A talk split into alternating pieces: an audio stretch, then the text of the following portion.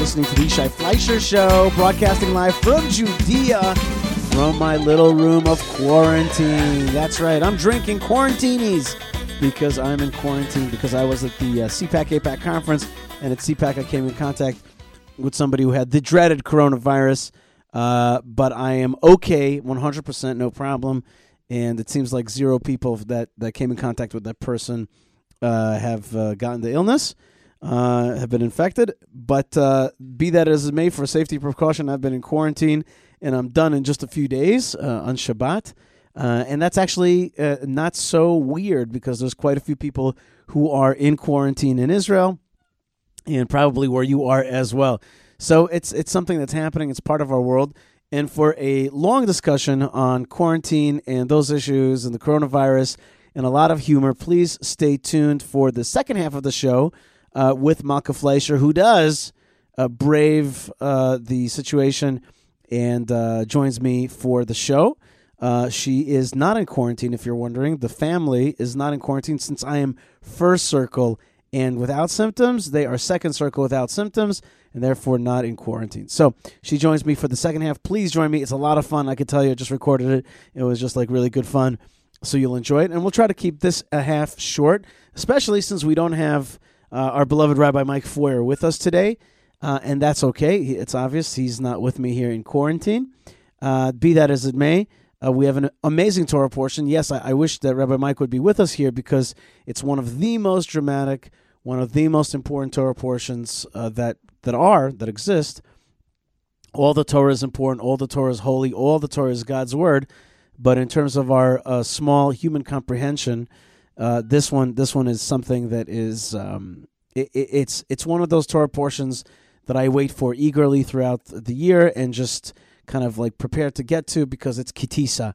It's it's it's one of the big ones, and it's really when uh, God is going to show Himself face to face to man and to His great servant, our great leader and Rabbi, Rabbi Moses, Rabbeinu, Moshe Rabbeinu, uh, Moshe Rabbeinu, Halav Shalom.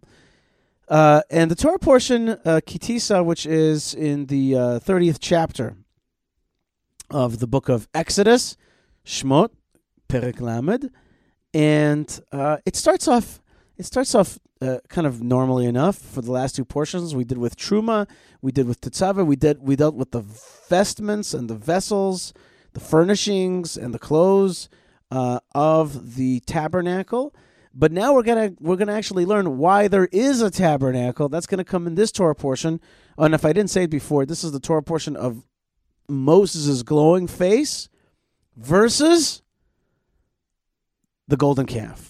Both uh, are going to be a mask of sorts, right? The mask is the fraudulence of the golden calf, and the other mask is when Moses' truth light shining from his face needs to be covered up with a kind of cloth in order not to show that that that awesome and, and somewhat scary power. But the Torah portion begins like the other Torah portions, the last two ones. It talks about the vessels and the vestments.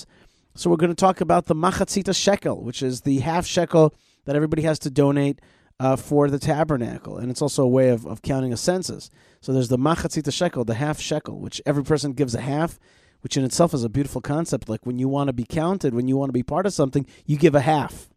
That says a lot, right? Uh, imagine if every one of your identity cards, your driver li- license would be a half, right? The truth is I'm just a half. I, I am half of something. I'm not fully something. I am fully me, but me is not fully anything without society, without my husband or wife, without my relationship with God, without my relationship with my children. I'm I'm not a full thing. So when I say me, I don't mean the big me, because there is no big me. Only God is a full one me. But the rest of us, we're halves, and that's what the signal of the machatzita shekel is, which is a beautiful thought. Then we have the kior, which is the laver, and that is the hand washing and feet washing, uh, big basin of water made out of copper that sits in the tabernacle that prepares uh, the priests for their work, because they need to purify themselves. Then we have uh, two...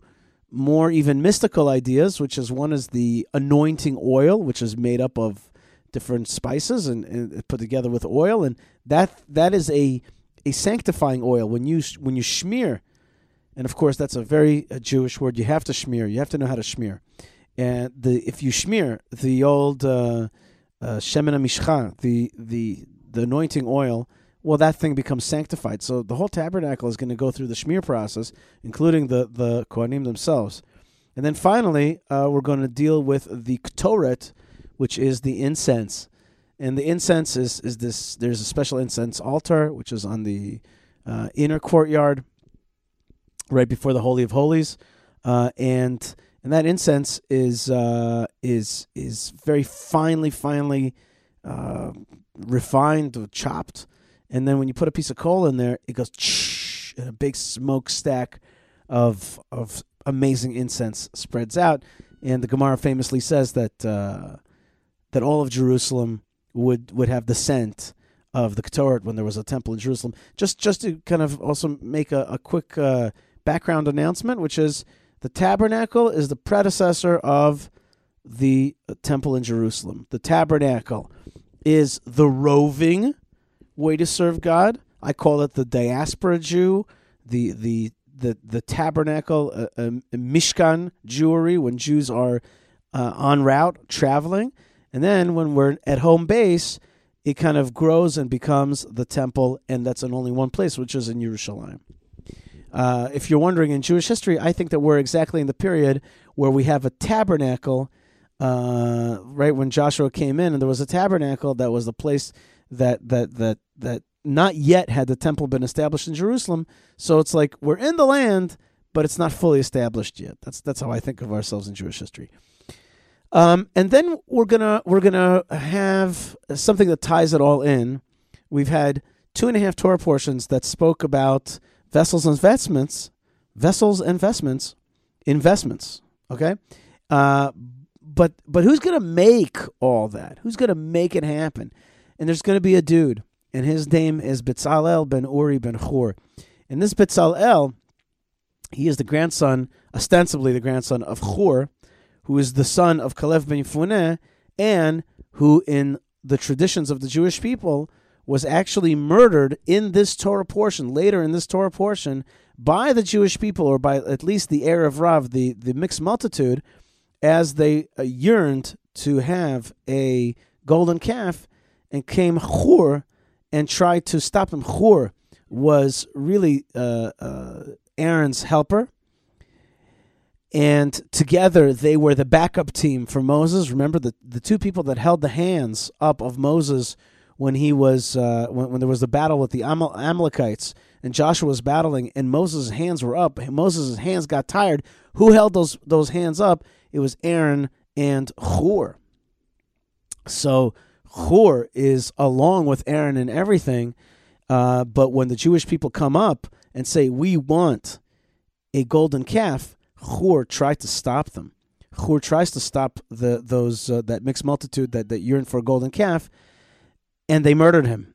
And the Midrash says that it was Aaron, and they, and they show it in the verses, that Aaron saw that he had been slain, and he understood that A, he was next if he would not agree to create a golden calf, and B, that the Jewish people would uh, deserve uh, unmitigated punishment if they would also murder the, the high priest Aaron.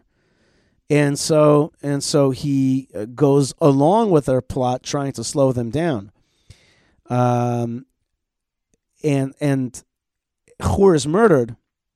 Later on in this very Torah portion, this is not written in the full text, meaning so you won't be able to see it directly in the text, but that is the Jewish tradition, and they find uh, clues for that in the text. The most important clue is that Hur disappears from the Bible. He was an important player beforehand, and suddenly he's totally gone. And there's other verses that basically show that he is that he had been slain and slaughtered.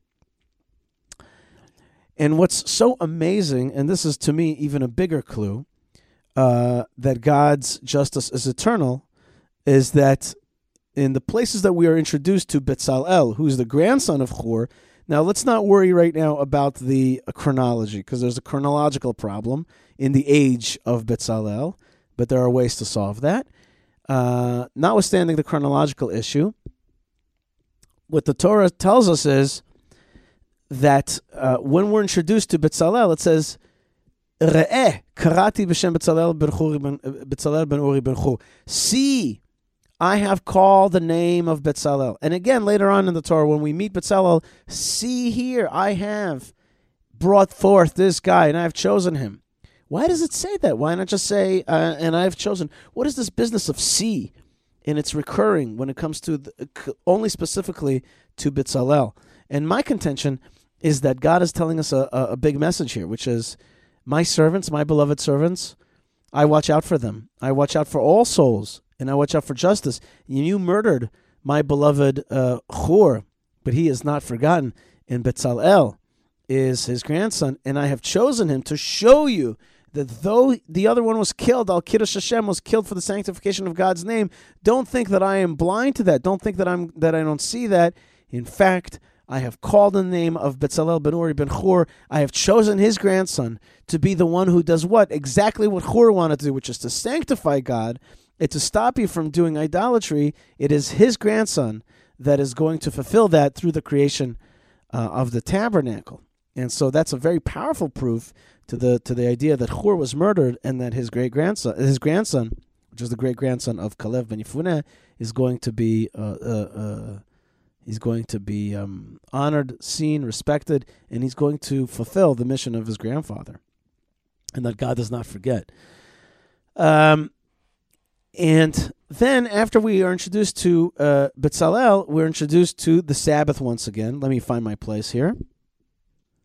So the Sabbath is is once again detailed, uh, and the Sabbath in in this in this particular uh, uh, rendition of it, this this iteration of of the Sabbath commandment, has some very beautiful th- thoughts here, and I wanted to kind of just stay there in, on one verse. The verse is thirty-one sixteen, and we say this on Shabbat: "V'shamru bnei Yisrael et haShabbat, la'asot et haShabbat ledorotam brit olam." The, chil- the children of Israel kept the Sabbath, uh, to keep the Sabbath, to to work the Sabbath, as it were, uh, for generations, an eternal, an eternal covenant.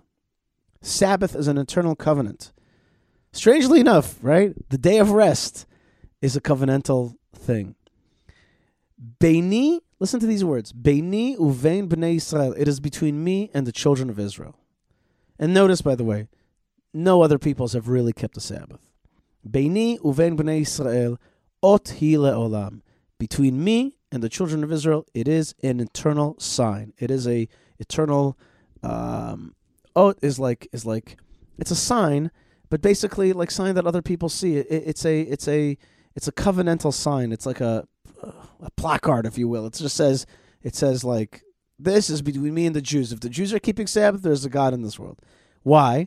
Says the verse, Ki sheishet yamim asah Hashem et hashemayim ve'et ha'aretz. For six days God created the heavens and the earth. Uvayom hashvi shavat, and the seventh day he rested, vayinafash, and was, this is, I'm making up an English word here, ensouled. His soul was buttressed, rested, recovered, recuperated. And Rashi says, of course God doesn't need recuperation. But he writes this in order for us to understand the message of the day, that if God, who certainly doesn't need to recuperate, then we need to recuperate. So it's interesting. Is Sabbath good for you? Well, one could make a simple argument that it's good for you. It's good for the family. It's good for to to um, to unplug. It's good to to rest your mind. It's good to re-energize.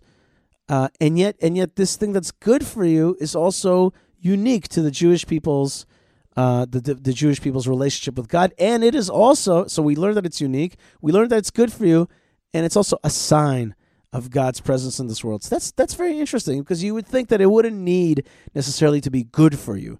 But there's something about the Sabbath which is vayinafash.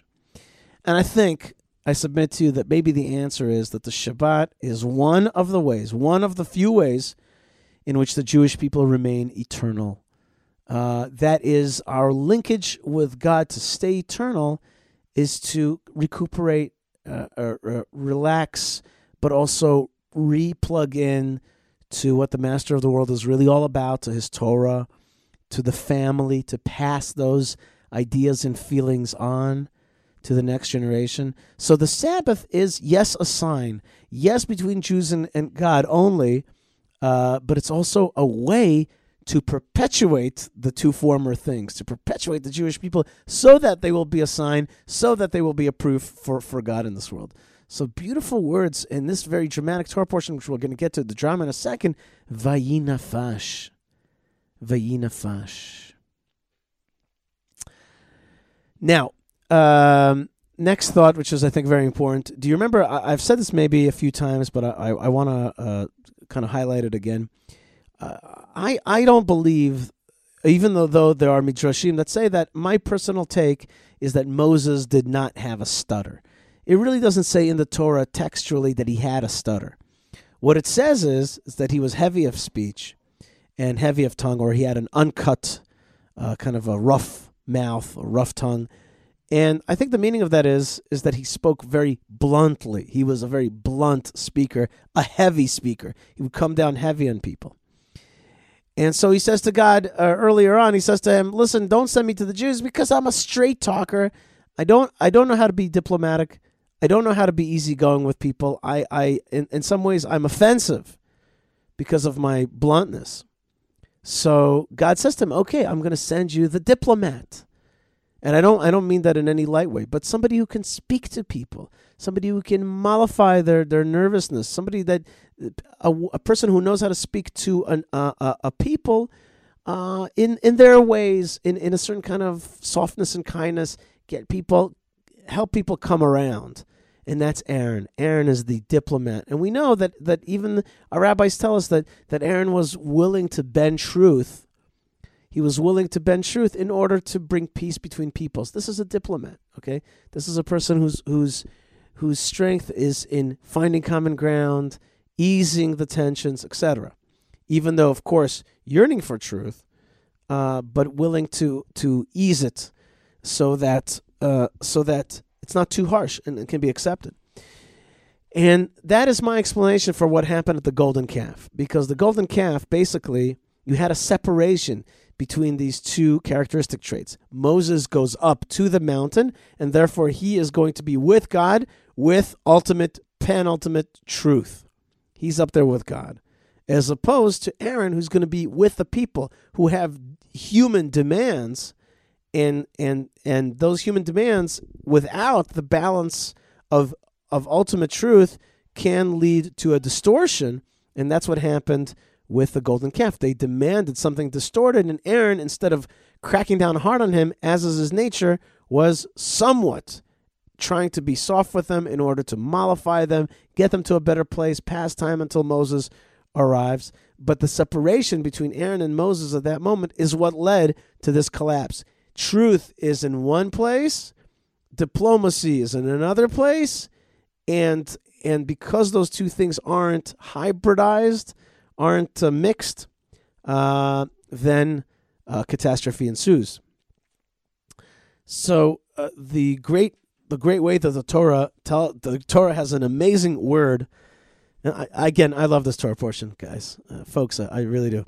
And it's it says um, uh, at the end of Moses' time on the mountain of Sinai, at Mount Sinai, God gave V'yiten el Moshe ke Chaloto ledaber ito b'Har Sinai. When he finished speaking to him in Har Sinai, God gave him what? Shnei luchot, two tablets. Shnei luchot ha'edut, two tablets of witnessing. Luchot even, they are they are stone tablets.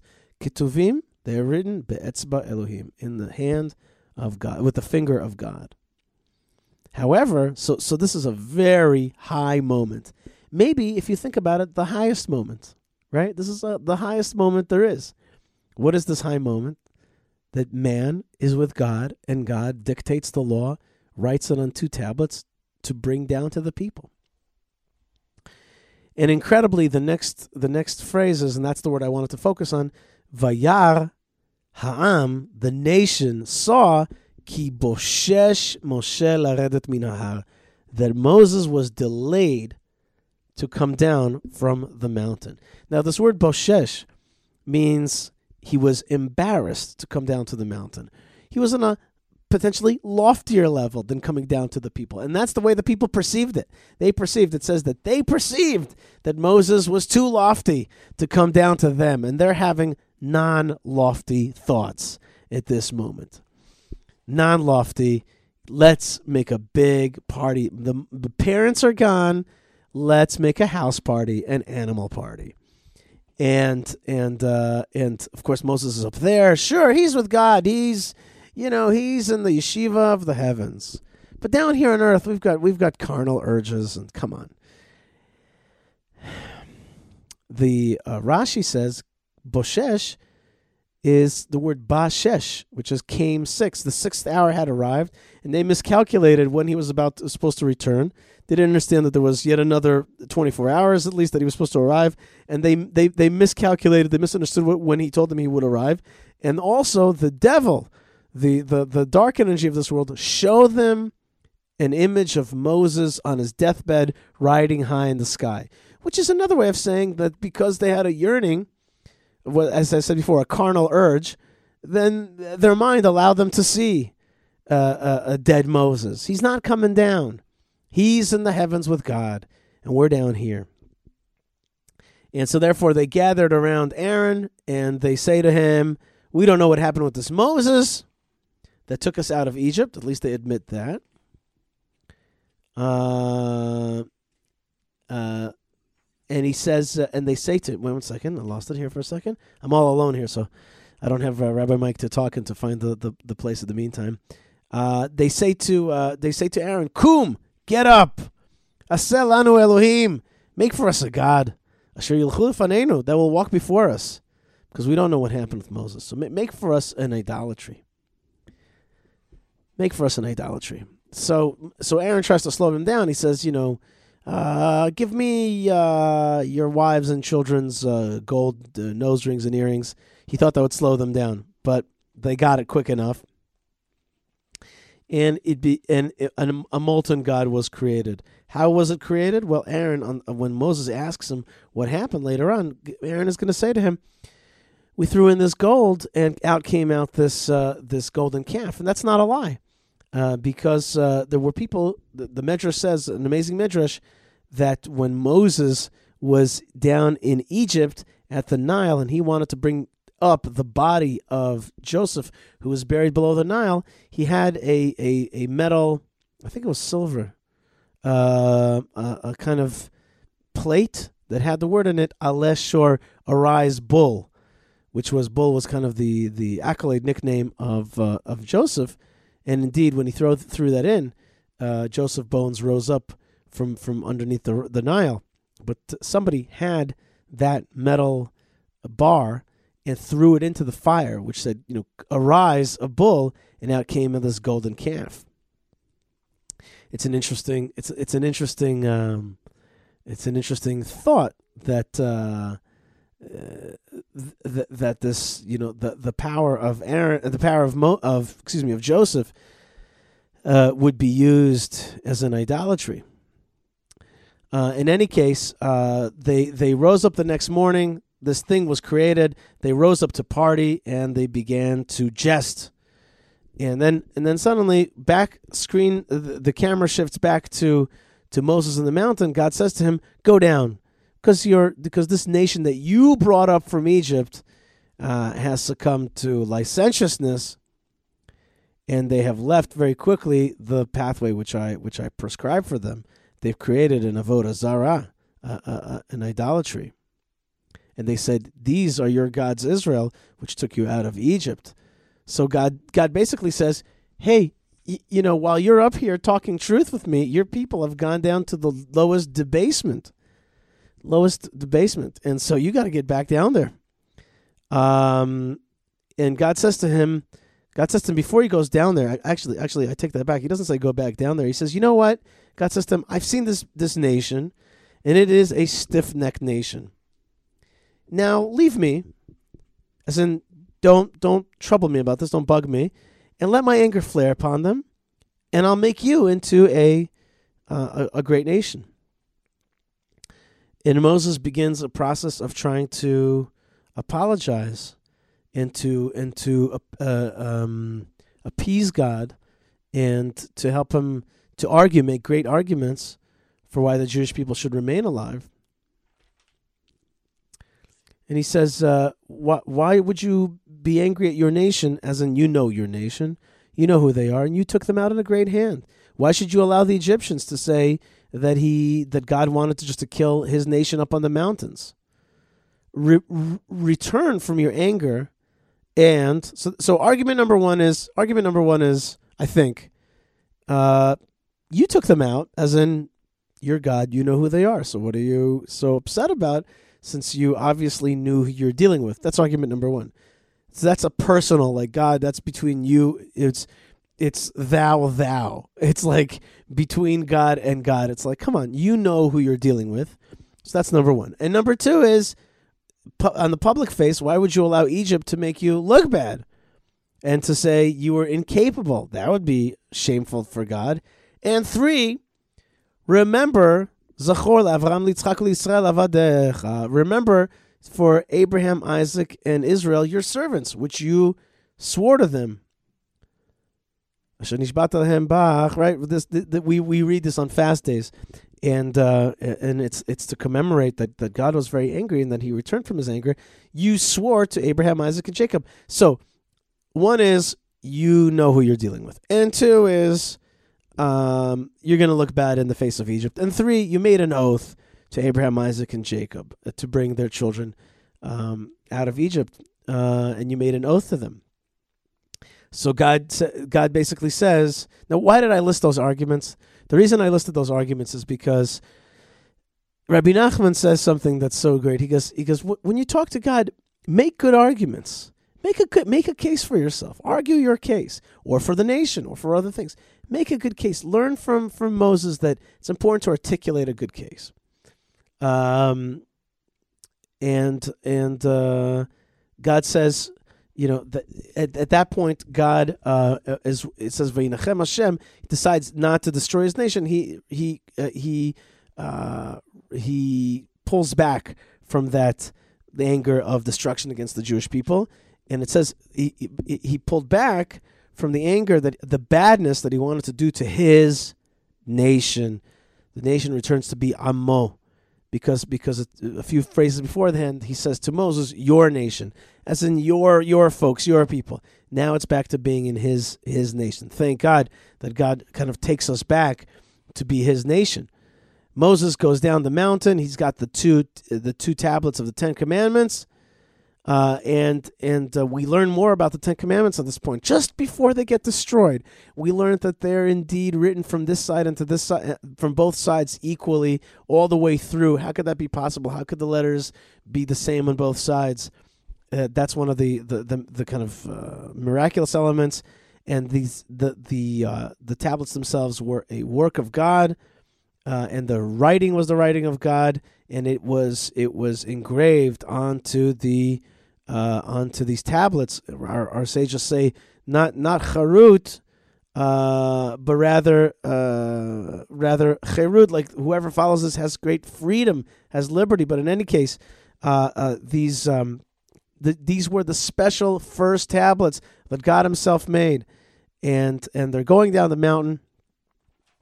Uh, and what happens is is that he sees when Moses sees uh, the the Egel HaZahav, and the dancing, the, the golden calf and the dancing, Moses was angry, and he threw from his hands these two tablets, and he broke them at the foot of the mountain. And then, you know, like, and you know, can you imagine? And, and but we have we have this dichotomy of angry Moses comes down, and then later on it's going to be like lit up Moses. So he, he comes down off the mountain. And he, and he sees this, this golden calf. He burns it. He chops it into into fine pieces, like small, uh, into dust. And he puts it on the water. And he makes the Jews drink from it. Uh, and ostensibly those Jews that drink from it are, are going to die. Uh, but they are going to have to kind of take this, uh, this serum uh, of truth. And those who, uh, and Rashi explains, those who... Those who took part in it were going to die from this water. Um, he questions Aaron, and he sees that, that the situation is really bad, Aaron himself, uh, Rashi tells us later on, he's going to uh, be saved because God wanted to kill him as well, but he did. God does kill two of his children later on.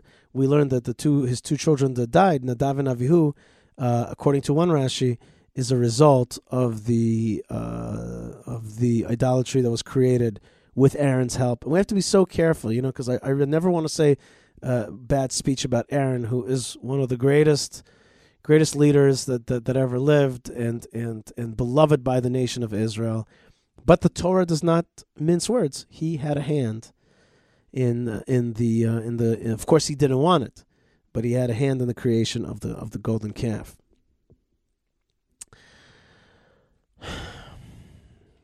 And you know what, though? I've said so much, and yet what's interesting is that that the, the most dramatic part is, is just yet to come.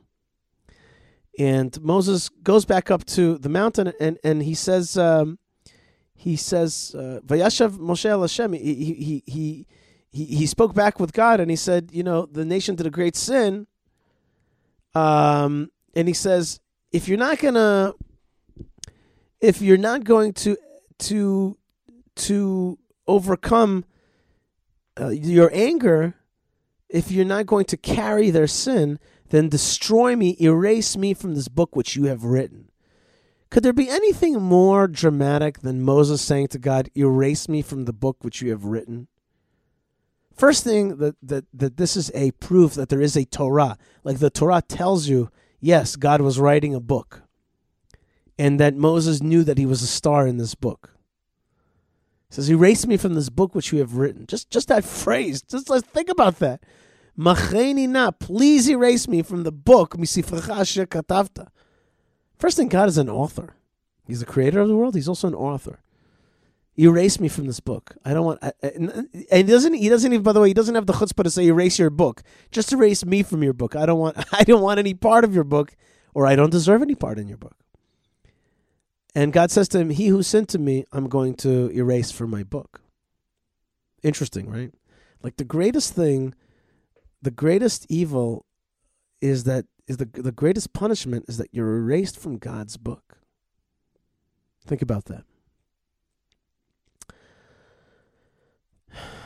And then he says to him, God says to him some bad news. You know what he says? He says, you know what? I'm going to, I'm going to fulfill all that I promised, but I'm going to do it through uh, agency. I'm going to do it through an emissary, a messenger. It's not going to be me, the real me. I'll get it done, but it will be just, how should we say, without feeling, perfunctory. Um, I'm I'm going to I'm going to send my angel, and he's going to get it all done, and we'll keep going, but it won't be the real me. Take take the nation take the nation up to the land of Israel, to the land that I promised. I'll send my angel. He'll destroy the, the nations. Um, but I shall not go up amongst you, for you're a stiff-necked nation. You, um, the nation and you, and you're going to get destroyed along the way. And when the nation heard this bad thing, when the nation heard this bad thing, that it's not the real, you would think, right? You would think it's like, you know what, good deal. Not too much God. Just, you know, let's let's let's have a normal human thing here. Bring us to the land. We're indigenous. We've got rights, international law rights and all that. We don't need too much God. When when that's the message, the Jewish people are incredibly heartbroken. Heartbroken. The Jewish people say, no, no, no, no. We we want the real, the real God. You know, we, we we've secretly replaced God with this angel in in the morning's coffee. You know, we've we've we've we've kind of uh, you know we've we've lightened it up. It's now decaf. It's now decaf God. What's wrong with that? Decaf God, take the options. Not so bad. But the Jewish people are, are heartbroken. Are heartbroken. Once again, they're called the stiff-necked people. And also God then demands them to take off these crowns that they were given at Mount Sinai, because they're walking around with these, these kind of angelic crowns. God says, you know what? Take those off. You don't deserve them. That's that's an embarrassing moment. And they indeed take off these uh, these kind of these these light crowns that they're wearing.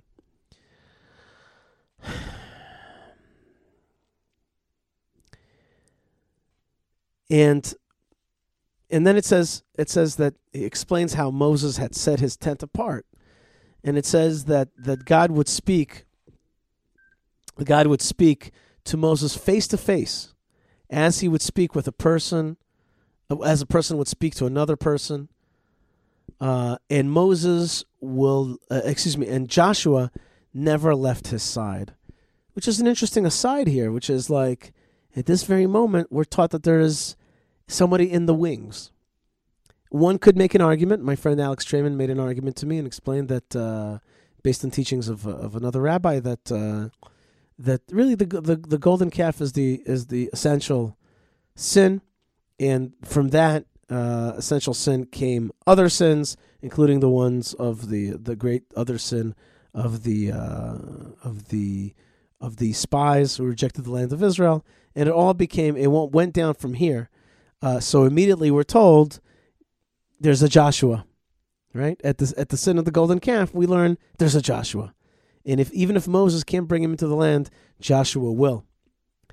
And then there is uh, then this Torah portion takes on the the very mystical, uh, very uh, uh, hidden language of the talk that God has with Moses, and uh, and he and Moses says to him, you know. Uh, You you have known me by name. You told me to to to bring up this nation. This is the this is a, if you want, if you'd like, this is the conversation that a con- continuation of the conversation that they had initially at Mount Sinai. Initially, before Moses becomes Moses the Redeemer, when God says, "I'm going to send you down there," so Moses is like, "Look, we we had an understanding here. We talked on this very mountain, like you promised me. You said to me, go down and get them." Uh, like, like, why, why would you send me down here only to be disappointed in this whole thing? You, you kind of foresaw it.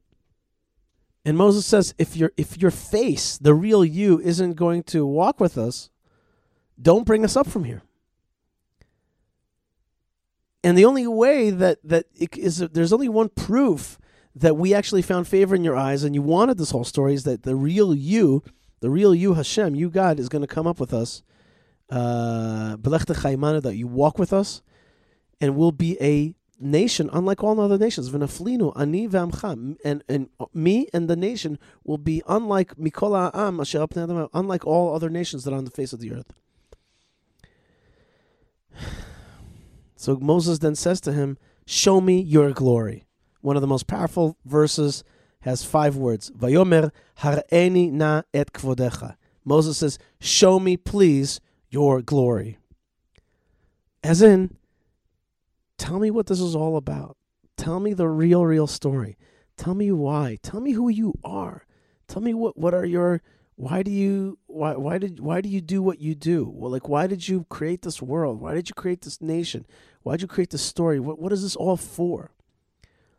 And God answers him. It says, "I will pass all my goodness before you. And I'm going to call the name on the name of God. I'm going to you're going to hear the, the true name of God. But you shall not be able to see my face, because nobody can see my face and live. The human cannot see my face and live, because because if you see my true face, you will be basically subsumed back into me. I did something. I separated a bit of me out into this world uh, in order to create you human beings and and this story. If I show you my full glory, you will not live." Not in the sense that you're going to die, but you're gonna, just going to be subsumed right back into, into, into the world before creation. So what I'm going to do, says God, is there's there's this cave, and I'm going to put you in this cave, and then I'm going to kind of block my hand. I'm going to put my hand in front of, of this cave until I pass, and when I pass, I'm going to reveal it, and you're going to see my back. What does that all mean? This is the makings of the Zohar. This is the makings of the Arizal. This is the makings of the Gra and the Baal Shem Tov. These are the makings of of of a of a, of a kind of truth, which uh, it's as the as the text itself says. To understand these things itself is is to see the face of God, and that is not exactly something that is that is easy and and that we're given to. But it's definitely the stuff. right? Like when you read this stuff, and I hope you do read it, we're in chapter thirty-four of the book of, of Exodus, Lamed Dalet, Parashat Ki Tisah. So, you know, it's important to, to read these words and to try to feel something, try to understand something, try to let this the, this energy uh, radiate out to you. So God says to him, make two new uh, new new new uh, tablets, and uh, don't let the Jewish people come up. And he indeed did make two new uh, Ten Commandments, two two new plates, tablets. Uh, Hashem stood there as he told them he would, and he passes his whole glory. And Hashem passed his glory next to Moses, or or before him when he was in that cave, and he called out, Hashem, Hashem, El Rachum v'Chanun, El Chapayim v'Rav Chesed v'Emet, Notzer Chesed la'Alafim, Noseh Avon v'Fesha v'Chata'a v'Nakeh, v'Nakeh lo Yinakeh, Poked Avon Avot, Al Banim v'Bnei Vanim, Al Shadashim v'Aribim. And he he passes in front of him and he reads out this formula. This formula is the thirteen attributes of God's mercy. So revelation of what God is, is the revelation of God's mercy. We use this fra- phrase, we say this phrase, and I tell you, in Judaism, when you get a chance to say this phrase and we say it, it's a very powerful phrase, and it's kind of the real name of God that he revealed himself to Moses. This is a God of of, of mercy, his mercy towards his lo- towards those who love him. Noseh Chesed la'Alafim, to thousands who who who are his lovers, but uh, but not to those who are ha- his haters. And Moses hurried, and he fell to the ground, and he prostrated. And again he says, you must walk amongst us because we are stiff-necked people. This is a recurring theme, the stiff-neckedness. And you will, and please, we ask you to forgive to our sins and and, and our and our iniquities, and to uh, bring us to the promised land, bring us to the uh, uh, to the to the land of um, Nachalah, our, our inheritance. And then God goes on, and and and after this very very private interchange between Moses and God, it becomes yet again a national discourse. And the national discourse is, I'm going to come up to the land. You got to kick out the bad guys, the seven nations. Don't make a deal with them. Do not cut a deal with the seven nations. By the way, by the way, in parentheses, this week, the uh, the the um, Joint Arab List made their demands to join the government. And what was their demand? That Jews don't go up to the Temple Mount. I mean, could could you could you could you please be more biblical than demanding of the Jews not to go to the Temple Mount? That is just that is just the height of like of like the seven nations. I'm not equating the Arab parties with the seven nations, but because uh, I'm not calling for for any kind of vigilante action at all. I am not saying that at all. But it is interesting, isn't it? That their one demand is don't serve God on the Temple Mount, right? That's what that's what the joint Arab parties want to make sure. Don't serve God on the Temple Mount. Uh, and then he says, and keep the three festival holidays. Come to Jerusalem three times a year, and do not come empty-handed. Six days you have to work, and on the seventh day uh, you have to uh, uh, uh, not work, but others say that this is a reference to the seventh year fallow. And then it talks about the the, the, the three holiday cycle, right? And then it says uh, it says like this. It says it says three things. Why? What what am I going to promise you? Ki orish goyim mipanecha. I will I will kick out the nations from before you, or you will inherit their lands. Uh, and I will, I will, I will kind of move them out from before you. So I'll do one. I'll get rid of the Gentiles from before you. Two. I will widen out your borders. Three. Nobody's going to be uh, is going to yearn for your land. Nobody's going to covet your land. When all you have to do is come up to Jerusalem three times a year. You come up to Jerusalem three times a year, and all those problems. Now think about that. Our borders have only shrunken. People are coveting our land all over the place, and and uh, uh, and the Gentiles, uh, instead of being kind of kicked off the land, those who hate us uh, are, in, in some sense, there's an there's a infestation uh, of uh, of haters uh, of Israel vis-a-vis these this Arab joint list. There are many Arabs who are not like that. There are many Druze that are not like that. But there is an element of jihadism, and the great, greatest way to prove it is Gaza. Look what happened there, right? We, we our borders shrank, and instead uh, this hating group took over, and they've made war against us. So God says, I'll do three things. I'll, I'll get rid of those Gentiles. I'll widen out your borders, and nobody's going to covet your land. But all I want you to do is come three times a year to Jerusalem. Honor me. Show me off. I think this is this is something that needs to be read. You know, we we need to read this all the time. We need to remember these things. And he says, finally, uh, uh, he reminds people. He reminds the Jews of the Passover, the Shavuot, uh, the Sukkot, and then he finally says, uh, and do not cook a kid in its mother's milk. We spoke about that a few weeks ago. And Moses uh, um, was up on the mountain learning these things for forty days and forty nights. He did not eat and he did not drink, and he wrote on the uh, on these two tablets, these uh, tablets of covenant, these ten things. And when Moses came down on the mountain, there was something different about him this time that he didn't have the first time. Only in the second time did he come down, and his face was, the skin of his face was glowing, because God has spoken to him face to face. And Aaron and the children of Israel, when they saw Moses, they feared him.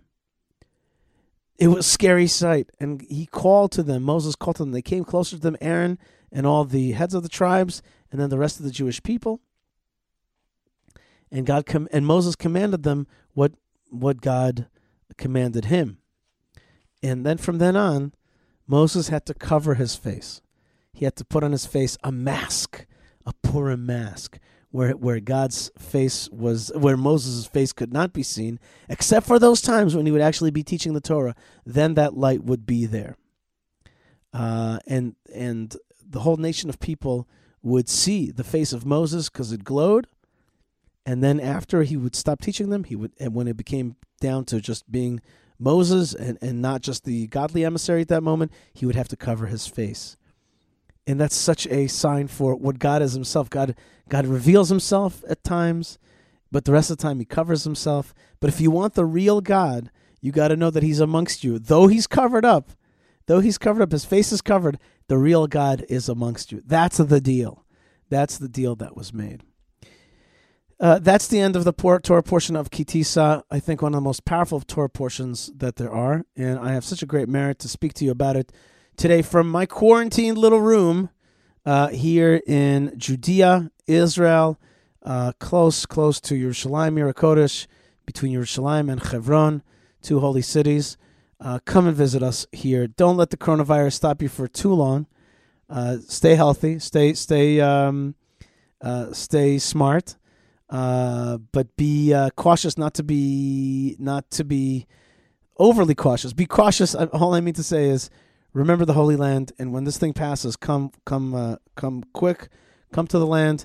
You'll see, actually, you'll hear in the next half with Malka Fleischer that she uh, speaks of uh, one of the Gdolei Israel, one of the uh, uh, sages of Israel today, who says, no, if you have Pesach plans, still arrive. You can hear that next on the Yishai and Malka half of the Yishai Fleischer Show. Folks, you're listening to the Yishai Fleischer Show on the Land of Israel, the Land of Israel Network. Uh, I'm in quarantine, so therefore I'm seeing less people, and therefore your emails make me joyous. So please uh, make your make your friend Yishai joyous by writing me an email, Yishai at the land of israel dot com. Support our great network, uh, the land of israel dot com, and our other shows.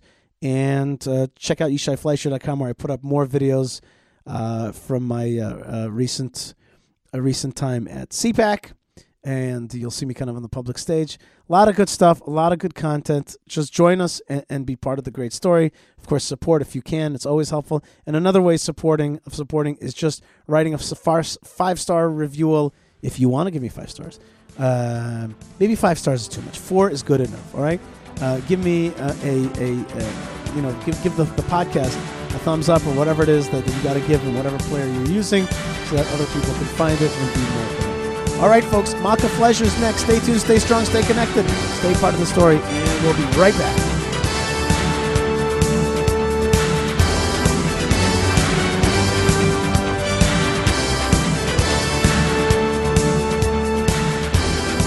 Shalom, everybody, and welcome back to the Yishai Fleischer Show, broadcasting from Judea and from quarantine. And I'm drinking quarantinis here with my beloved Malka Fleischer. Malka, welcome to the show. Hi, Yishai. What what flavor do you think is the quarantini?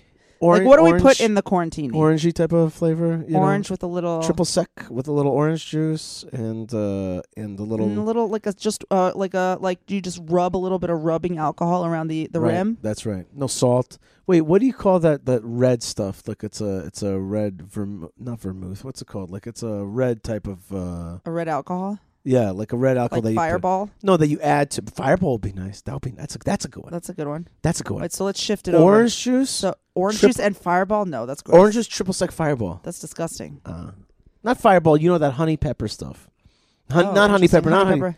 Not honey pepper, the honey whiskey, that honey uh, oh, the Tennessee what's yeah, it called? The Tennessee, Tennessee honey. Fireball. Tennessee honey, Tennessee honey with triple sec and orange juice. That's a drink I just uh, made up called the called the called the quarantini. And you you have to wear rubber gloves when you're drinking it. Yeah, yeah.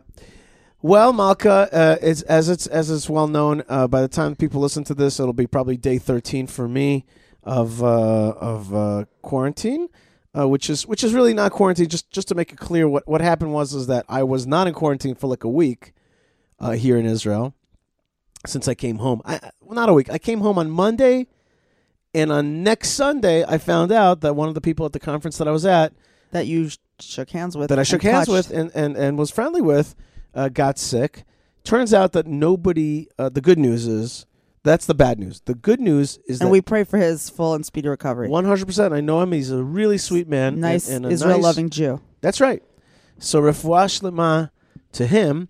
Um, but, uh, but that being said, the, the good news is that... Nobody that was exposed to him has gotten sick. Baruch Hashem. So that's, that's, that is definitely a miracle. Yeah, that is a... Because he's a very social guy. This coronavirus is a virus for nice people. I, you know, you've said that to a few people. I don't think people understand exactly what you mean. What you mean is that that if you're nice... Yeah, if you're like, hey, and you're like out there and you're traveling and you're seeing things and you're meeting people, you're shaking hands, you're hugging. That's like, those are the people who are getting this sickness. Yeah. Yeah. Not the people who are like, the you know, uh, in the basement playing video games every day. Oh, man, this sickness, um, this thing.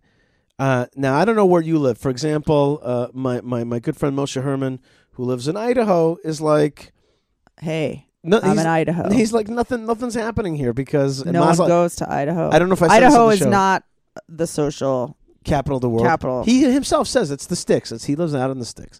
And Baruch he said, Hashem. Right, and he said to me, first thing, big mazal tov to him. Yes, still owe my baby of, gift. Don't of, worry, we didn't forget you. On two beautiful twins, uh, just wonderful, wonderful pictures. Thank you so much. Um, but there are other places like here, Israel, that it's hit and hitting. We have now here in Israel, one hundred people sick. Uh, but like things it's are, jumping up fast, and Israel is a tiny country, right? So and it's, a social country, and a very, very social country. That's what I was going to say. It feels like what that means is that Israel is very lax about its coronavirus enforcement, which is not true. Israel is one of the harshest countries when it comes. I mean, harshest. Well, let's say strict. One of the strictest countries when it comes to coronavirus uh, activism. For example, yesterday, Prime Minister Benjamin Netanyahu and a bunch of health officials got together for a press conference and announced that they had been seriously considering shuttering all the schools, all the schools, um, but decided against shuttering the schools, but but um, did decide that they are going to uh, prohibit all meetings of one hundred people or more. You're not allowed, basically, except for like the grocery store. You're still allowed to go to the grocery store where I guess there's probably more than one hundred people. Yeah. But aside from that, you're not supposed to do anything that has, and that is that has such an effect. You know, now is the time between um, Purim and Pesach is very big wedding season here in mm-hmm, Israel. Mm-hmm. It's a time everyone likes to get married before Pesach. Why? Why? Because then you move as a couple into a new apartment that is already clean for Pesach. Totally serious. People like to move and be like, okay, listen, we'll just like forego this whole Pesach cleaning by getting right. married like a week or two before Pesach. Right. And then we don't have to clean our apartment. Right. But but you have to add to that, which is uh, a young husband is not used to taking orders from a, a young wife. Well, and so also, she, she like sort of like lets him in easy. I'm saying like like he's not used to that. And that could cause you know, tension, right? And and just Pesach cleaning can cause can cause certain tensions. Not like if you're a tried and, and where, tested. Where have you noticed any tensions? I I don't. Uh, here's what I'm saying. What I'm saying is at my. Have you noticed some tension somewhere from at, anyone? At my advanced husbanding stage, uh, where I have where I am I am I am a veteran husband now. Yeah. Then that period and its and its uh, uh, atmosphere is already well known to me, and I'm ready, prepared for dealing with it. Although, although uh, I must say that not as ready as I used to be, because for the past few years, you and I have been uh, going to uh, a hotel, right? Since I was like the scholar in residence, right. There type of thing. And you were the hostess. Hostess with the most ass. And uh, and now this year that's not happening, not just because of Corona, but because it just uh, didn't work out. It just didn't work out this year, which is which is ironic. Which is sort of a weird little miracle, because basically they would probably be canceling on us anyway. Right. That's My funny. guess is that most people. I'm curious. I would like to hear. I wonder if we have any listeners who are planning on coming for Pesach. Yes. Who are either still coming for Pesach or are not still coming for Pesach. Yeah. I'm curious to hear if you're one of our listeners who had a Pesach plan. Right. We're curious to hear, what are you doing with your Pesach plan? I heard that Rav Kanievsky says that everyone who has a plan to come to Israel should come and should not cancel their, their trip to Israel, even if you have to be in. Be, be dude, dude, even if you have to be in isolation for the whole two right. weeks. Right, but let's just say the word isolation in Hebrew is be dude, from the word boded. Boded means like alone or lonely. Alone. Alone. And and but if you're in, but we've changed that word to be dude, be the be dude, okay? I'm in be dude. And one of the jokes that I made over social media uh, was a picture uh, that I wrote, hey man, as in Haman, Haman, I'm in be dude, okay? Because this poem... Uh, I was yes. in, in, in quarantine. Isolatia. Yeah, isolatia. That's a word that we made up. And also quarantini, which is a word I did not make up. But, but we should, it.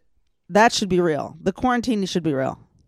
Quarantini is the drink you drink in quarantine. No, but there has to be a recipe, and it has yeah. to go around the world. Yeah. And people have to have quarantini parties of like five people only. Okay. It's got to have like vitamin C and a vitamin Ah, inside. yes. That's good what, call. That's, that's, that's the orange. orange. So then so then why are you going sideways with the fireball? Just be like, no. Because you need out, no, because then you need inner you need a you need something to burn out the old. Maybe a little passion fruit. I think that has that has vitamin C as well. What, what about a a, a a little drip of Corona beer? Interesting. Okay. Yeah, you got to throw in, throw in a little bit of Corona beer. All right, listeners, we need a recipe for the quarantini. quarantini. If any of you are mixologists, then please reply back with a yes. good recipe for the cor- for the coronavirus quarantini twenty twenty right. cocktail of the decade. Or, or hashtags for Mix-a-Lot. Okay. Quar- hashtag quarantini is just great. Yeah, hashtag quarantini. Great. Um, Malka, Malka, right. I just, I just want to say that um, the thing about, about Corona is that it is serious, and it's you have to take serious. it seriously, and, and people are uh, suffering. And so... On the one hand, like I, I'm, I'm not joking when I say, you know, take take all the orders. I'm taking the orders seriously. We got gel, we got Alco gel all up room, in our house. Every room, right? Every room is Alco Isha gel. Isha is using one of these, like when when people come over, he uses one of these like expensive masks. Yeah. So, uh, on the one hand, uh, take it very seriously, and and let's stay healthy, and let's help other people stay healthy. And on the other hand, like a little bit of humor. Well, that's how Jews get by. Right. We're famous for our humor, right. us Jews. Hashtag Corona humor uh, is is a hashtag I found today, and I like it. And and, and then is there a blessing for the czar? Yeah, may, may, yeah. May Corona. That's how we. That's how we roll. The Jews, like when we face a tough situation, like Boker Tov, we we face tough situation all the time. So yeah. we make little jokes. Yeah, I just I just want to say that there is past.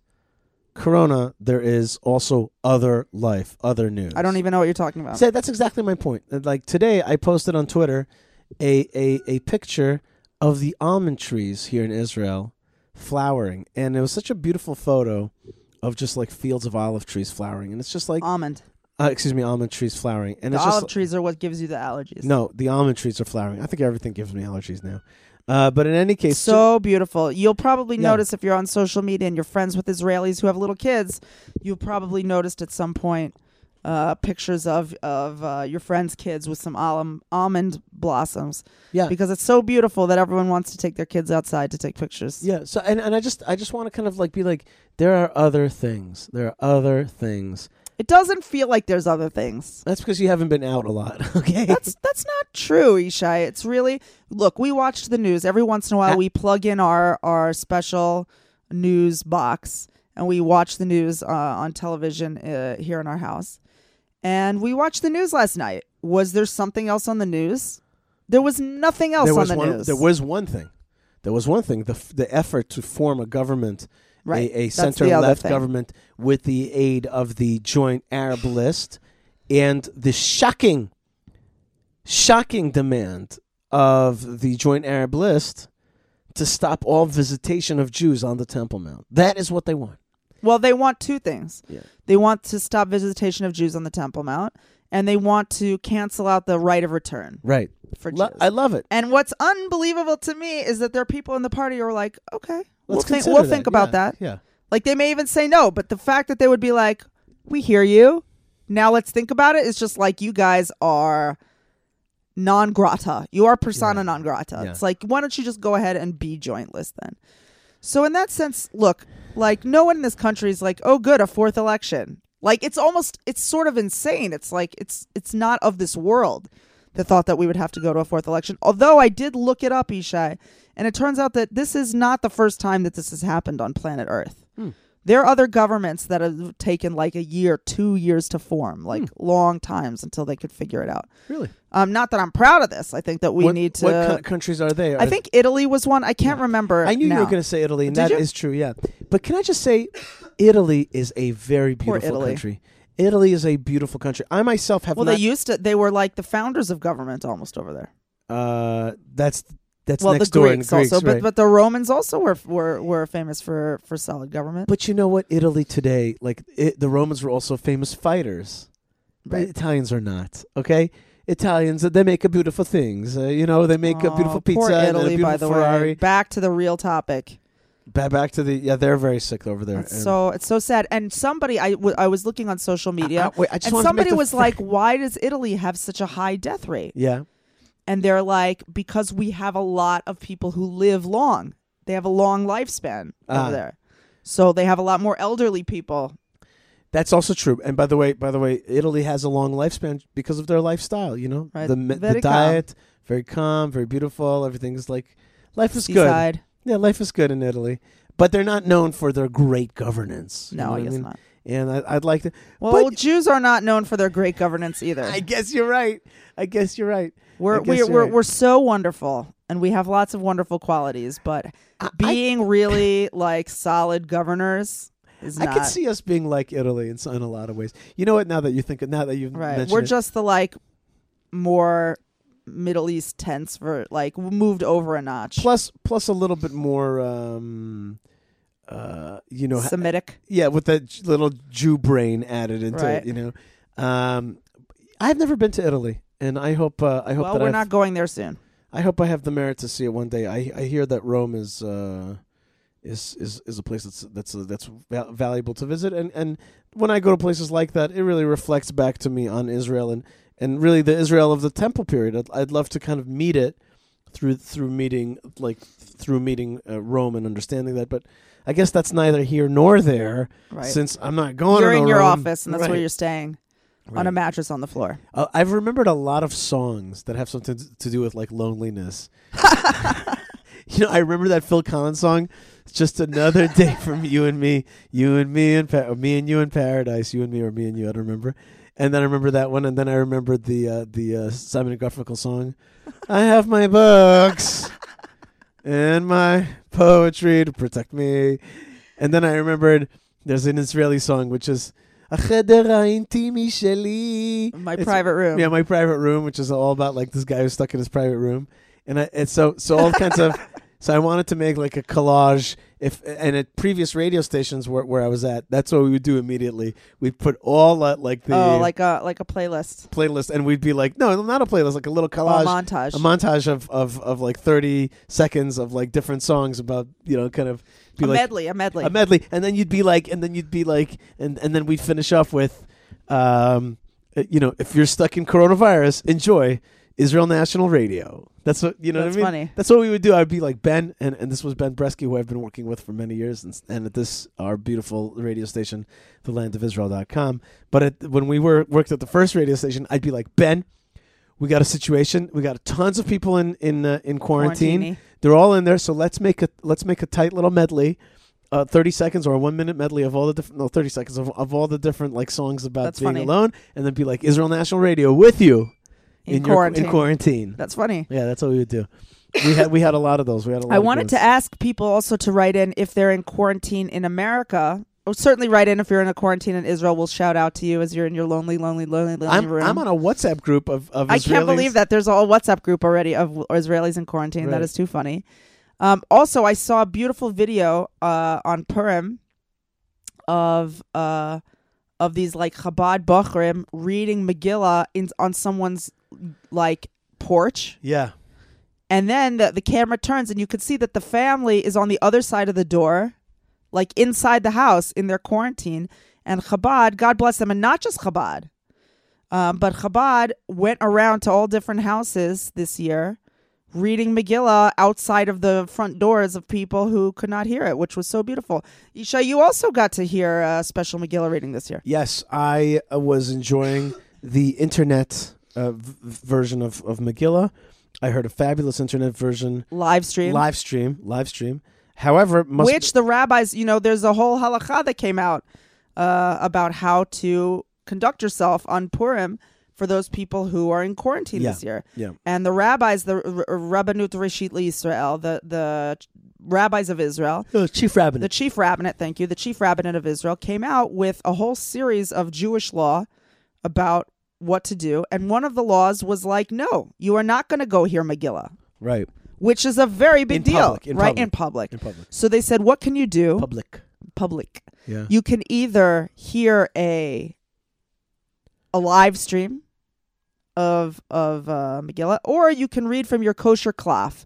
If you have a Megillah at home, you can read it. And they even basically said, if you can't do either of those things, then just read it out of your book, right? Read the Megillah out of the book, and that's the best you can do. But like, you're not allowed right. to possibly endanger anybody. Correct. Uh, through your hearing of the Megillah. That's right. So Yishai, w- it was an extra treat for us because we heard, you played it nice and loud, the Megillah, and we heard the Megillah uh, like all through the house twice. Yes, and it was very good reading, and it was on internet. It happens to be, I want to make it clear though, I had a kosher scroll, a klaf, here at home that you bought me for my fortieth yes. birthday. Which was really not so long ago, so everybody calm down, and and uh, heard it, uh, uh, but while reading it t- to, to myself uh, from a kosher scroll, so I heard it. it. There is such a pleasure of looking at a Megillah scroll and re- and hearing or reading the document itself. You really feel like you just got the letter from Mordechai himself, from Mordechai and Esther. They like wrote it and sent it to you, and you're one of the people who received it. There's this whole like thing in the Megillah, which is like, the runners went out with the message in their pouches, and they're out there, and they're they're giving it to every land and their language and every person in their way. Right. I love I love those, you know, you know, kol am v'am, you know, kol am v'lishon, all that business. I love that business, and and and when you get when you have a kosher scroll, it's like a Persian runner just uh, like just brought you the just brought you the the scroll, the info, right, and you're reading it. So I, I really enjoyed that. So that was one of the best gifts I ever got in my whole entire life, Malka. Well, you're welcome. You have you gave it to me, and I and I and I do recommend it. It is a cost, but but if you, it, it, you know, a lot of people have a lot of cool Judaica in the house. Maybe one of those silver etrog things. I don't have one of them. You know, a shofar is always nice to have, but I do say that having your own Megillah is a pleasure. That right. I, that I, I also, I'm a little bit more Eastern European than you, Yishai. Yes. So I also think to myself, if you have a Megillah, that's like a good Yerusha. It's like when you die, then your kids are like, I have my father's Megillah. I tell you, Malka, I tell you, I tell you, you're a real, you're you're like a real throwback, mommy. You're uh, like, a, I don't know, you're you're you're you're like a. Yeah, you're like an Eastern European. You got you got that stuff that you brought with you from from uh, from two thousand years, and now planted in the soil of Zion. Zion. And and and you're you're doing it great, Mommy. Thanks so much. Oh, so what I wanted to say before is that we I was interested in hearing from people in quarantine in the United States, but there's not that many people in quarantine in the United States. Not yet. I just noticed now. Now, it's interesting, right? Because because you and I, we live a life in which we kind of bridge the Israeli life and the, I'll say American life, but really the English-speaking life, but really the American life, right? You and I. We're not Australians. God, God. We're not Australians. We're not British. We're not South African. Um, so it's really like the American but experience. And I've it's, been to Australia twice, yeah, which is cool. I, I just got to so tell cool. you. It's I cool. I would love to go to I, yeah. lo- I love, you know that I love England. I would love to go to Australia. Australia. Um, A place worth going to once in your yeah, life. So yeah. So when we all get back on planes, maybe we'll maybe there'll be cheap tickets and we'll go to Australia. Yeah. Um, but the the American we have, we have mm, uh, just to make this uh, public service announcement, uh, the group of the A J I. Yeah. The I J I. The Australian Jewish Association. Associ- Associ- I can't say it. Australian Jewish Association. Who are awesome. So awesome. Kiktuchas and they're friends with us fighters. On Twitter. They're our friends. They are here out of like a group of, I don't know, twenty or thirty. Five are here. They made it on wow, their trip. Wow, wow, wow, wow, wow. They're going to have a mini tour. And we're going to be... Are you going to be out of quarantine in time to take them to Hebron? Yes. And on Sunday, you and I have dinner. So excited. With the founder of the I J I. At a restaurant? At a restaurant. Of one hundred people or less? Yep. We're going to eat fat awesomeness. And, oh, my um, God. Yeah. I'll, I'll wear a mask and gloves. You'll be fine, probably. And...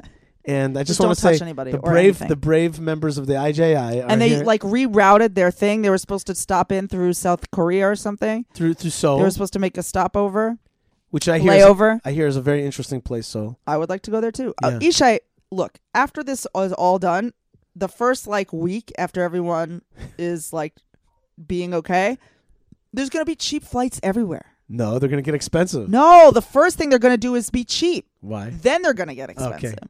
Because they're going to want people to get back on the plane. Right. First, people are going to be like, I don't know if I want to get on the plane. So they're going to be like, if you look now, I'm subscribed to Dan's Deals on Twitter. Yeah. It's one of those things where it shows you like deals that are happening on the internet, especially Amazon. Yeah. So it's like a trip from right now from Chicago to, no, from New York City to Chicago is thirty-seven dollars. Oh, my gosh. And also that's like... It, and you're likely to get the three seats thing. Yeah. You you're like, it's like practically first class for thirty-seven dollars. Yeah. yeah. Just don't, just don't touch don't anything. I don't like it when you see those pictures of the Chinese like pointing a temperature gun at your head. Yeah, uh, that's that, a little unsettling. I wish they would. I wish they wouldn't look like a gun as much. And also, I like it though. It's like this is serious. Right, bang. That's true. Bang. That's right. Um, but yeah, I noticed that that Donald Trump. excuse me, I'm still getting over my cold from last week a little. Uh huh. Um, I noticed that Donald Trump, the president of the United States, has finally. Like done a big thing about coronavirus. There was a lot of like debate inside the United States as to whether we're supposed to be like really nonchalant. This is going to be fine. It's not a big deal. And that seemed to be the tack that Trump was taking for a long time. And everyone's like, dude, the whole world is, is totally wigging out and you're not wigging out at all. And then now he has placed like a flight ban on most of Europe and like foreign nationals are like not supposed to come. It's sort of like the Israeli model right, now which right. is which is Israel's model is like foreigners are not supposed to arrive here right um but Israelis can yeah. still kind of on whatever flight they can get and then they have to go into two weeks of quarantine. So Americans I don't think they have to go in, I'm not sure but I don't think they have to go into two weeks of quarantine or any kind of quarantine once they get back. Yeah. Um but well, I I a little bit because Israel has been like so intense about coronavirus and also because we really we are social. Jews are flying all over here there and people are coming in all con- the time. We congregate in we our deal with people a lot. Yeah. So um so we have these like one hundred cases now which seems kind of disproportionate for a country that only has eight million people. Right.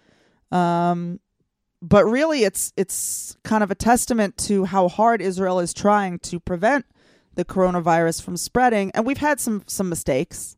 Like there there was a story on the news there was some last dude night was about a guy who worked at the airport tested. And he had the horrible flu and his wife was like beating down the door of the hospital, begging them, just give him the coronavirus te- virus test. And they were like, no.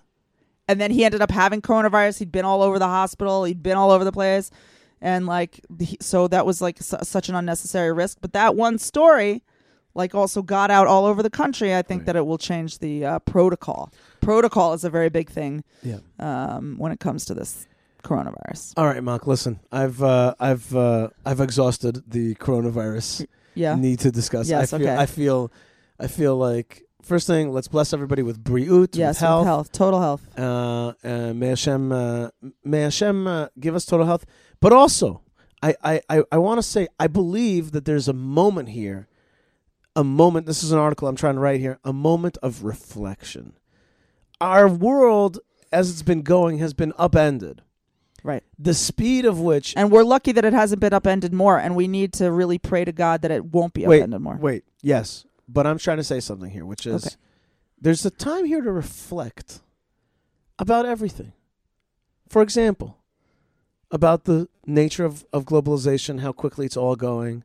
The pace of our life, like my pace of my life personally, has slowed down tremendously in the past few days because of this quarantine. And it's just like, where is it all going? What is the pace of life all taking us? Like, what is this globalized world? What is its purpose? Where is it going? Why is it happening? Why, or in a religious way, why is God making it that we've become globalized? What's the, let's have a thought moment here for a second. Let's think about it. Let's be like, what is this really all about? Moreover, um, um, you know, the internet and all that connectivity, like what what's it all for? Um, there was another thought that I had about about thinking about it. Uh, oh, think about the Israeli government. Like, be, like maybe as we're quarantined a little bit, let's just think a little bit about the nature of the state of Israel, how it's working. Maybe our government system needs a reformation. Not maybe. Maybe, maybe we need geographic representation. Maybe we need... Uh, uh, service, as Rabbi Mike talked about last week, voting only if you've served the state. Maybe we need to just take a pause and think. And then and then I want to think about the Arab parties. Like, why do you want to stop Jews from going to the Temple Mount? That's wackadoodle. And and why aren't you more loyal? Imagine for a second if there was a party loyalty. that wanted to stop Muslims from going to the Temple Mount. Yeah. What you know, would what kind of outcry would that be? I like that. I'm going to tweet that. I'm going to tweet that. I know. Here's my answer. You know what I mean? Let's stop Arabs going from the Temple Mount. How does that sound? I, I like that very much. That's a great. That's a great meme. You know what I mean? Let's let's just. And, and I, I'm just trying to say that given the moment of coronavirus, it's a great moment to just do a deep think. Famously, uh, the head of Microsoft, um, Bill Gates. Bill Gates, or the founder of Microsoft, he takes like a week off a, a year to read. He, like, detoxes from connectivity and takes off, like, a week to read. That's nice.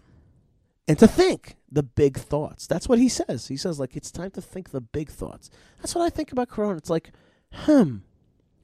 Everything that we've known, like, our life has just been so turned upside down.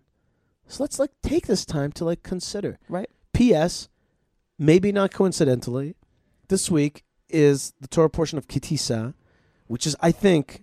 certainly can be named amongst the most dramatic moments in text, in in in in, in dramatic biblical moments, the moment where, where, where the, the sin of the golden calf, Moses coming close to Hashem, begging him to keep going with the Jewish people, this back and forth, the revealing of God's face even more to Moses, Moses coming down the mountain with his face glowing.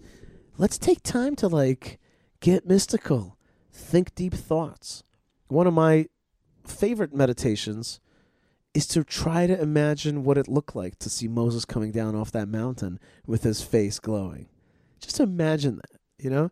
And that's my point. My point is, like, let's not just be in yet another, like, very fast-paced uh, news you know, cycle. News cycle. Oh, my God, Corona, Corona, Corona. Like, okay, there's a message here. I don't know what the message is. By the way, it's not a coincidence that the word Corona means crown. COVID, right? Which COVID means like honor, right? But like, but like in uh, Hungarian, in Hungarian, Hebrew. yeah. But like, I, I just, I'm just trying to recommend to everybody: be like, use this moment, use this moment to like look into your own life, look at the pace of your life, your relationships with other people, look inside yourself. How are you treating yourself, your mind, your own body? How are you treating your time? How are you treating your money? How are you treating God? How much time do you give God? I'll never forget that I, I, I have a friend who suffered uh, a, a pretty intense bout of uh, cancer of the tongue. And when he came through that horrible, horrible disease that he faced, in which a big chunk of his tongue was cut out and all kinds of stuff like that, he dedicated the rest of his life to learning Torah. And and I was always like, uh-huh, you know, there's a person who like saw it, saw the end, and was like, okay, I'm coming back to life, but I'm going to dedicate my life to Torah. And I'm, I'm I'm just trying to say, let's let's use this moment for for some deep global introspection, right? You know, introspection, and and it's being forced. It's been forced upon us. It's not like I'm like say I'm not saying everybody take a week off and consider the world. Something is telling us think about things, friends. Think about things. There's a plague out there. I saw a funny meme that I thought was funny. He said, "Have you ever thought of what it's like to be in the fourteenth century? Two popes and a two popes and a plague." You know, like, like you know, we have two. There's two popes around today. Not that this matters, but it was funny to me. Like, like there's two popes and a plague, right? That's what it was like in the fourteenth century. And like, all I'm saying is, there's a plague out there. It's time to to just have a think out uh, of of what life, where life is leading us, where it's going, what, how it could be a little bit better, how we could do things a little bit better, and and where we want this world to go. It's being forced upon us. And and not to miss it by being stuck in our phones and and in our you know and then watching the news and in in every single coronavirus update. Let, let's right. actually take a like a deeper thought. Nice. Okay, Malka Fleischer, I want to thank you so much for joining me here in my room in my cheder ha'intimi sheli. I'm gonna go my, gel my hands. You can gel your hands. Uh, I'm gonna have a, a another quarantini because quarantinis have been proven scientifically to. Uh, eighty-nine point four percent kill any uh, uh, d- diseases inside. So pour me a big. I might as well have a. Well, we're a, waiting for our mixologists, our, yeah. our bartenders to get yeah. back to us with the That's right. ultimate recipe for the quarantini. Right. So hashtag quarantini, and uh, and you know it's it's it's about eleven o'clock here, but it's five o'clock somewhere. So you know, if it's going to be a global world, you might as well enjoy it. Uh, I want to bless you out there wherever you are. I, I want to also. Um, I want to also uh, talk for just a second about our, our great uh, sponsors of our show. First is Tchelet, the, the great blue string that, that is made. We got to order our Pesach order. We got to make our Pesach order today. Today. We, today we got to make that Pesach order, so we're going to do that. So that's T E K H E L E T dot com. Check it out and be yourself a true blue Jew. Get yourself one of these awesome, uh, uh, just just a biblical throwback, being alive today. I'm very proud of, of being a Tchelet wearer. I'm wearing some right now. Um, let's talk about Hebron Fund. When coronavirus is over, you're going to come on that trip. You're going to be so thirsty for a little bit of holiness to connect with the fathers and the mothers. So check out hebron fund dot org. And it's a sgula. Uh, it's a uh, it's a health tip to uh, to donate a little bit to the good folks at Hebron Fund. To holy causes. To holy causes. It's a good thing always, uh, for, and it helps with health. Uh, Hashem says that if you, you know, give charity, that's one of the ways to, to avoid harsh harsh judgment. Uh, so that's hebron fund dot org. Um, what else, Malka? Our good friends, of course, uh, our sponsors of this show, the Land of Israel Network, land of israel dot com. Uh, uh, and I also want to say hi to the Rothstein family. They sent me the a picture of their Purim costume. Never seen such a thing in my life. They dressed up as those, you will not believe this, they dressed up as those little soldier... Green soldier toy. Green you know, soldier with toys. With a little, like, base where, you know, they have these, like, little, they're cheap plastic uh, toy soldiers. Toy soldiers. And they looked real. They looked. They were. They had these these fake old school guns. I don't know how what they painted themselves. And they painted with. themselves. They fully. were head to toe completely green. It was unbelievable. It was unbelievable. Yeah, it was unbelievable. I never saw such an outfit. Uh, Maybe I, we should. Uh, you think we could put that up on, on your, your email this week? Yeah, like I'm gonna Purim ask them. Costume, like the Purim costume or winners. Yeah, I'm gonna, I'm gonna, I'm gonna, I'm gonna say that's great. See, good, good point again, Malka. You're so smart. I try. You're so I don't smart. Know. God I don't bless know. you. God bless you, Malka. Thank you. Amen. God bless you, folks, wherever you are out there. Malka, thanks so much for joining me uh, and coming into my uh, room here, where I've been sleeping also.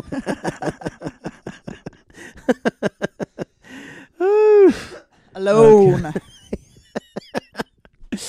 All right, folks. God bless you. Thank you, God, for, for this opportunity. Please uh, let us let us pray for the health of others. Yes, amen. Uh, All people, Briut- Jews, non-Jews. That's right. Wherever you are in the world, wherever good people are, Hashem That's should right. be with them and bless them. There are some people, everything. though, that have the coronavirus. If Hassan Nasrallah might have the coronavirus, am I going to pray for him? No. Um, no, I'm, I'm, I'm going to pray not. for him, but not maybe I'm the not way he pray wants. For his okay. Health.